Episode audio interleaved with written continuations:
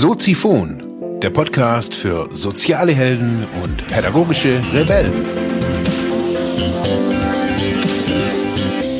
Herzlich willkommen, meine lieben Zuhörer bei Sozifon, dem Sozialarbeiter-Podcast. Mein Name ist Marc Hummer und ich freue mich, dass du wieder eingeschaltet hast. Thema der heutigen Episode ist Jahrbuchsucht 2017.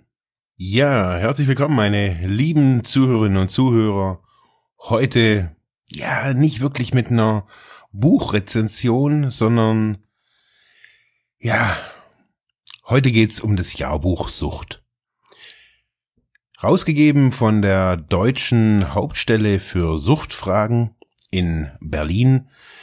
Ja, ist vor jetzt einem Tag, gestern war, glaube ich, die Pressekonferenz dazu, ein neuer Schmöker herausgegeben, der sage und schreibe in 2 Nachrichtensendungen einen einminütigen Beitrag gefunden hat. Juhu!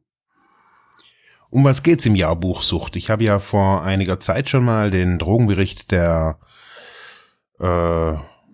Bundesbeauftragten für Suchtfragen oder sich, wie die heißt, vorgestellt. Hab da alarmierende Zahlen rausgehauen, die die Wissenschaftler da ermittelt haben.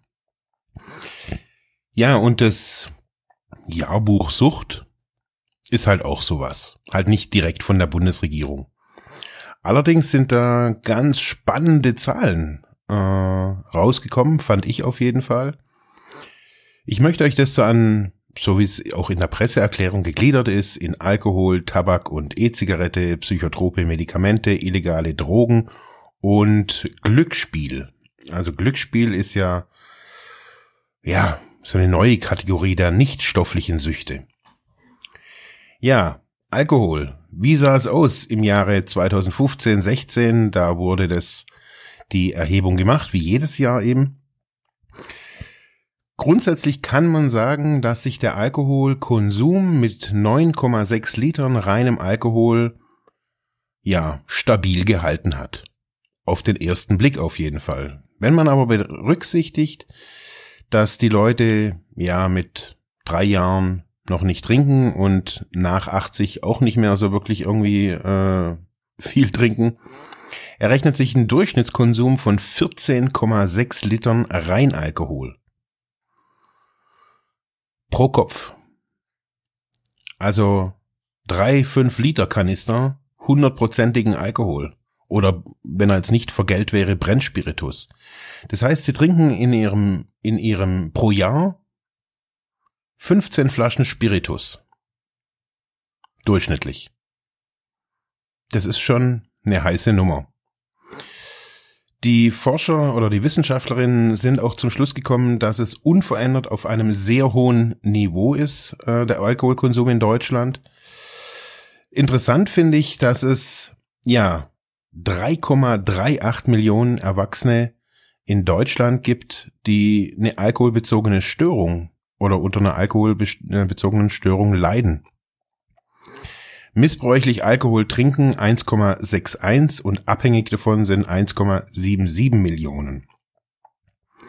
Was ich auch ganz spannend fand, das hätte ich wirklich so gar nicht gedacht, dass die Diagnose, also es gibt ja so einen Diagnoseschlüssel, nennt sich in Deutschland ICD-10, da ist die psychische Verhaltensstörung durch Alkohol aufgeführt, hat die Kennziffer F10 und war im Jahre 2015 die zweithäufigste Einzeldiagnose in Krankenhäusern, bei Männern sogar die häufigste. Das ist eigentlich interessant, weil eigentlich Krankenhäuser, so im klassischen Sinne, da eigentlich gar keine passende Station dazu haben. Und trotzdem kommen, also natürlich sind die Krankenhäuser auch Fachkrankenhäuser gemeint, also wie psychiatrische Institutionen und so weiter. Männer haben die häufigste Diagnose Alkoholmissbrauch. Ist schon eigentlich irgendwie total verrückt. Was aber alarmierend ist, und man, das ist schon seit einigen Jahren alarmierend, also ich würde jetzt mal sagen, so in meinem Bewusstsein ist es so seit 5, 6 Jahren, dass die Zahl der jungen Konsumenten so zwischen 10 und 19. 10 denkt man jetzt, Alter, wer trinkt denn mit 10 schon? Aber, nun ja, selbst wenn man hier im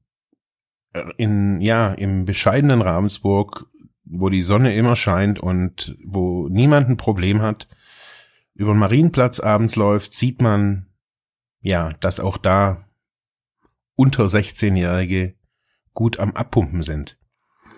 Die Steigerung in den letzten 17 Jahren, oder sagen wir mal, wenn man es vom aktuellen Forschungszeitpunkt ausgeht, sagen wir 15, 16 Jahre, ist die Zahl um 130,3% gestiegen. Also man kann sagen, mehr als doppelt so viel Jugendliche prozentual, also nicht als Einzelzahl, sondern eine Prozentangabe, mehr als doppelt so viel Jugendliche trinken Alkohol. Das ist verrückt. Das ist verrückt. Aber behalten wir das mal so im Hinterkopf. Was auch ganz spannend ist, dass uns dieser ganze Käse mit dem Alkohol. Ich möchte nur mal dran erinnern, dass unsere Ministerin für die Fragen, die Drogenbeauftragte des Bundes, sage ich jetzt mal, ist ja keine Ministerin, die Drogenbeauftragte des Bundes, sich da auch ganz offen positioniert zum Alkoholkonsum. Ich meine, sie ist aus Bayern, kommt ein bisschen aus der ländlichen Region. Wie auch immer, auf jeden Fall sind die direkten Kosten des Alkohol, die direkten und indirekten Kosten des Alkoholkonsums berufen sich in Deutschland auf ca. 40 Milliarden. Das heißt, dass unsere 84 oder 89 Millionen Leute hier in Deutschland ungehindert saufen können und ihren Lebensmut ertrinken können und ihren Aperol Spritz nachmittags trinken können, ohne ein schlechtes Gewissen zu haben, kostet uns das 40 Milliarden. Und man schimpft ja immer so auf den Staat, so, ja, die ziehen ja überall die Steuern ab und bla bla bla und überhaupt, und der Staat bekommt durch die Steuern, rein nur aus alkoholbezogene Steuern, 3,2 Milliarden. Das heißt, nicht mal 10% davon kriegt er wieder rein. Der Rest kostet einfach nur, weil die Leute saufen wollen. Ja, das kostet's uns. Unsere scheinbare Freiheit, beim Mittagessen oder nach der Sauna unser Hefeweizen zu trinken.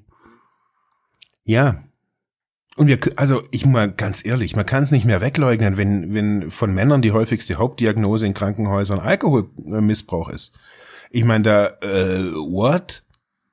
Das ist nicht irgendwie Leber oder, ja doch, Leber wahrscheinlich schon, aber Arthritis oder Krebs oder HIV oder was ist Ebola oder was weiß ich, was es alles gibt. Nein. Alkohol. Und interessant ist, dass im Jahr, ist 2015, eine halbe Milliarde Euro dafür ausgegeben wurde, für Werbung. Für die Wodka-Werbung vor dem Blockbuster am Abend, die Bierwerbung in den Pausen. Eine halbe Milliarde wird dafür ausgegeben, dass der Staat und die Kassen nachher 40 Milliarden zahlen dürfen. Ich finde, es regt zum Nachdenken an, wenn man sich solche Zahlen wirklich genau anguckt. Interessant, und das beobachte ich hier auch in meinem Umfeld, wenn man mal so die Zahlen von Tabak und E-Zigaretten anschaut. Da kann man sagen, dass die verkauften Zigaretten um fast 8% zurückgegangen sind, ganz genau 7,7%. Und dass der Konsum von E-Zigaretten leicht steigt. Es gibt, glaube ich, da noch keine wirklich verlässlichen Zahlen. Besonders jetzt, also ich glaube auch, dass jetzt irgendwie die Dampfer jetzt irgendwie auch nicht so wirklich irgendwie befragt wurden, also wir waren nicht repräsentativ. Die schreiben, dass ein Großteil bleibt beim einmaligen Konsum von E-Zigaretten. Das würde ich schon irgendwie fast bezweifeln. Das glaube ich irgendwie nicht. Wäre aber auch ein Aufruf an die deutschen Händler, vielleicht ein bisschen mehr Service zu betreiben. Also ich kann es nur sagen, hier von Ravensburg, wir haben hier 3 E-Zigaretten-Shops und ich fühle mich nirgendwo zugehörig und nirgendwo wirklich wohl. Meines Erachtens liegt es so auf dem Fokus der Neukunden, dass sie sehr stark auf Anfänger und Umsteiger fokussiert sind. Man da jetzt auch nicht wirklich was testen kann und dann nachher halt irgendwie ins Blaue kauft und dann nachher halt solche Zahlen rauskommen, dass die Leute sagen, das war irgendwie voll scheiße, das schmeckt ja irgendwie voll nach nix und oder schmeckt blöd oder bringt nix oder zu viel Nikotin drin, zu wenig Nikotin drin, was auch immer, gar kein Nikotin drin. Naja, ich glaube, da wird es in den nächsten Jahren noch viel Forschung geben. Kann man aber festhalten, es wird weniger geraucht. Also das Bewusstsein, dass Rauchen irgendwie nicht mehr so ganz so lästig und cool ist und doch nicht so, ja, wirklich gut. Ich glaube, das kommt schon langsam durch. Auch bei Jungen. Also das merkt man. Also bei jungen Leuten. Ja, was allerdings, und das hatte ich auch neulich ja auch angesprochen, in der Episode, warum Süchtige Suchtkranke nicht abstinent werden können oder wollen. Das Problem, psychotrope Medikamente. Hört sich jetzt ein bisschen crazy an, also so nach dem LSD, nach der LSD-Tablette oder so irgendwas, nee. Mal so ganz pauschal kann man sagen, dass in Deutschland 2015 1,47 Milliarden Arzneimittelpackungen verkauft wurden. Allgemein. Von Tomapyrin bis zum Herzmedikament, alles dabei. 1,47 Milliarden in einem Jahr. Spannend dabei ist, dass ungefähr 4 bis 5% dieser verordneten Medikamente ein eigenes Missbrauchs- und Abhängigkeitspotenzial besitzen. Woran liegt es? Ein ganz großer Anteil dieser Medikamente, also dieser 4 bis 5%, sind Benzodiazepine oder ja, Abwandlungen davon. Also da gibt's ganz viel verschiedene, aber im Großen und Ganzen gehören die meisten der Familie der Benzodiazepine an. Benzodiazepine kennt der ein oder andere von früher, die starken Benzodiazepine, die es früher gab, die nannte man Rohypnol, waren auch bekannt unter diesen K.O.-Tabletten, also Vergewaltigungstabletten, hat man, glaube ich, auch mal eine Zeit lang dazu gesagt. Rohypnol gibt's mittlerweile, glaube ich, in Deutschland nicht mehr, so viel ich weiß. Zu meiner Zeit damals, also vor 15 Jahren, gab's die auch schon nicht mehr in Deutschland, also nicht mehr die Originalen. Die wurden dann irgendwie aus Polen oder der Tschechei irgendwie her verschifft und hatten ein wirklich und ein merkliches hohes Sucht- und Abhängigkeitspotenzial, weil sie eben auch so stark wirkten. Das muss man einfach auch sagen. Die Rohypnol oder die allgemein die Benzodiazepine, besonders im Mischkonsum, was bei vielen Menschen einfach auch auftritt, weil eben ganz viele Menschen auch Alkohol eben trinken. Und da muss es nicht eine Flasche Schnaps sein.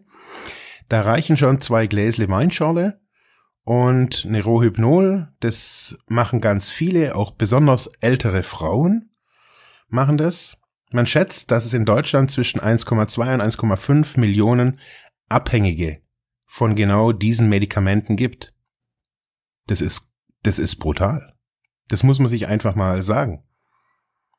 Wenn man allgemein auf Arzneimittel geht und mal schaut, okay, wie viele Leute sind da davon abhängig, zum Beispiel ja auch Nasenspray. Ist ja auch immer irgendwie so ein Dauerbrenner, war es bei mir auch lange. Was heißt lange? Aber immer wieder mal benutze ich Nasenspray und merke, boah, ich krieg da irgendwie kaum die Kurve. Also es erfordert sehr viel Willen, manchmal irgendwie vom Nasenspray wieder wegzukommen. Naja, in Deutschland gibt es 1,9 Millionen Arzneimittelabhängige. Und wenn man sich mit dem Thema stoffgebundene Süchte und Abhängigkeiten und Entzugssyndrome mal ein bisschen, ja, gar nicht tief beschäftigt, nur mal so ein bisschen oberflächlich und mal ein paar Leute fragt vielleicht, wie sieht's denn aus mit den Entzügen? Wie sind denn die vergleichbar? Also man kann sagen, also ich kann das so sagen, weil es meine eigenen Erfahrungen sind, dass meines Erachtens das schlimmste und auch der gefährlichste Entzug als Einzelentzug betrachtet, meines Erachtens die Benzodiazepine sind. Danach wirklich direkt gefolgt vom Alkohol. Alkohol ist auch ein Horrorszenario im Entzug. Also ich kenne niemanden, der das wirklich sehr gerne macht. Ja, und dann würde ich schon irgendwie in Richtung Heroin tendieren. Kokain hat man jetzt keinen wirklichen körperlichen großen Entzug. Wie es dann aussieht mit Mischkonsum, also wenn man jetzt zum Beispiel Heroin und Valium oder eben Rohypnol zusammen mit Alkohol konsumiert, das ist natürlich die brandheiße Nummer, diese drei in Kombination zueinander. Wird allerdings auch recht häufig konsumiert, leider. Und es ist einfach eine sehr unüberschaubare Geschichte, diese Kreuzkombination von diesen Psychotropen, Medikamenten und aber auch Drogen. Und in Kombination mit dem Alkohol ist ja auch eine psychotrope Substanz. Ja, es sieht alles irgendwie nicht so rosig aus, habe ich irgendwie so das Gefühl. Wenn man sich dann dazu noch irgendwie anguckt, okay, dass irgendwie bei illegale Drogen schreibt das Handbuch, das Jahrbuch Sucht irgendwie auch nicht wirklich viel rein. Die schreiben halt, ja, dass halt Jugendliche, 7,3% der Jugendlichen kiffen, 6,1% der Erwachsenen kiffen. Über sonstige Drogen haben sie nicht sehr viel verlautbaren lassen, sondern eher so klar die künstlichen Amphetamine, Crystal Meth, nimmt auch stark zu. Ja, da sind sie gar nicht so eingegangen. Also hauptsächlich eigentlich eher auf Alkohol, fand ich auch gar nicht mal so schlecht, und eben auch auf die Medikamente als wirklich Platz 2 hinter wirklich allem. Ja, zum Schluss noch pathologisches Glücksspiel, hat mich auch total überrascht. Es gibt in Deutschland circa 450.000 Menschen, die entweder ein problematisches Spielverhalten haben oder sogar ein pathologisches, also ein krankhaftes Spielverhalten erkennbar ist. Ja, pathologisches Glücksspiel zeichnet sich aus, dass eben kein Stoff da ist. Hat am Anfang auch viele Einrichtungen überfordert. Es gab halt nichts zu entziehen, da gibt's halt auch keine Medikamente jetzt irgendwie erstmal so dafür, für den Entzug von dem ganzen Geblinke und Gemache. Ich finde, diese Zahlen sind alarmierend. Alarmierend ist, glaube ich, eigentlich noch irgendwie untertrieben. Ich habe das mal so zusammengerechnet, die Zahlen, die ich jetzt hier gerade irgendwie so rausgehauen habe. Das heißt, wir haben bei Alkohol 6,76 Millionen kritische Trinker. Wir haben bei Tabak einen Rückgang von 7,7%, psychotrope Medikamente 1,7 Millionen Menschen. Bei den illegalen Drogen haben sie keine wirklichen Zahlen genannt, außer dass jeder 4. Erwachsene wenigstens einmal im Leben eine illegale Droge konsumiert hat, also sagen wir mal 1/3 der Bevölkerung. Ja, und pathologisches Glücksspiel 450.000, knapp eine halbe Million. Sag mal, wenn man alles zusammenrechnet, noch ein paar Graubereiche mit dazu rechnet, dann sind wir fast auf 10 Millionen Menschen, die einen bedenklichen Alltagskonsum pflegen. Wenn man von den 10 Millionen Menschen noch irgendwie die Kinder wegrechnet und die ganz Alten und die Pflegebedürftigen und die behinderten Menschen vielleicht noch, die jetzt auch nicht so viel am Trinken sind vielleicht, wenn man das alles mal rausrechnet so, dann ist es eine noch mehr als alarmierende Zahl. Und diese Nachricht war dem Bayerischen Rundfunk eine ganze Minute wert, dem Fokus der Zeit natürlich ein paar Artikel. Und wieder sprechen wir nicht darüber. Wir sprechen nicht direkt darüber. Da spricht nicht auf einmal die Bundeskanzlerin. Die spricht wegen irgendwelchen Käse, was weiß ich wo. Ist ja auch okay, darüber muss man auch sprechen. Aber hey, das hier ist... wenn 10 Millionen Menschen in Deutschland von Ebola bedroht wären, dann macht man hier irgendwie einen auf dicke Hose. Wenn aber 10 Millionen langsam dem Siechtum, dem Tod irgendwie folgen, und das ist unweigerlich so, besonders wenn man die Statistiken der Krankenhäuser und der Krankenkassen noch dazu nimmt, dann ist das hier alles Untergangsstimmung. Wir können hingehen, wo wir wollen. Jetzt gestern Abend war ich auf so einer Kultur- und Kunstnacht, habe da eine Aufnahme gemacht und auch da war ganz interessant. Da hat eigentlich jeder oder fast jeder hat Alkohol getrunken. Kaum einer hat ein Mineralwasser oder sowas getrunken oder mal so ein Traubenschorle oder so. Die meisten standen wirklich da mit ihrem Bier. Ich bin dann gegangen um 10 oder so oder um 10:30 und im Bus wieder. Was war denn gestern für ein Tag? Dienstag. Dienstagabend, 10 Uhr, 4 hackedichte Leute irgendwie, sahen erstmal von außen ganz normal aus, aber wanken da irgendwie in den Bus rein. Überall wird getrunken, überall wird geraucht, überall werden Medikamente genommen, überall wird gekifft und gezockt. So sieht's irgendwie aus. Und wir schaffen es gerade mal in den Medien auf 1 Minute. Das ist bedenklich, liebe Leute. Wir haben es jetzt Frühling, wir haben es gutes Wetter und ich verstehe, dass ihr eure Mittagsschorle und eure nach der Sauna Weizenbiere haben wollt. Aber ich glaube einfach so auf lange Sicht und in Kombination mit noch ein paar anderen Faktoren ist das alles niederschmetternd. Anders kann ich es nicht sagen. Somit zur heutigen Folge. Alarmierende Zahlen durch die Republik in Bezug auf Missbrauch, Abhängigkeit und Suchterkrankungen. Macht euch eure eigenen Gedanken. Ich wäre froh, wenn ihr mir ein paar Kommentare schreibt. Und in diesem Sinne, ja, bis nächste Woche. Übrigens, nächste Woche gibt es ein Update zum Urmelritt. Ich verlinke euch das auf der Seite aber nochmal. Nächste Woche Update, nochmal neues Gespräch, Interview mit Anka und Vanessa. Und ja, ich freue mich darauf. Hört da nächste Woche rein, schreibt Kommentare und ja, ich wünsche euch noch eine tolle und suchtfreie Woche. Ja, das war's für heute mit diesem Thema. Ich hoffe, ich konnte dir weiterhelfen, vielleicht Denkanstöße geben oder sogar ein bisschen inspirieren. Ich würde mich freuen, wenn du Sozifon weiter unterstützt, indem du weiter zuhörst, mich auf iTunes bewertest, Kommentare schreibst oder diese Episode per PayPal oder Flatter finanziell unterstützt. Dankeschön.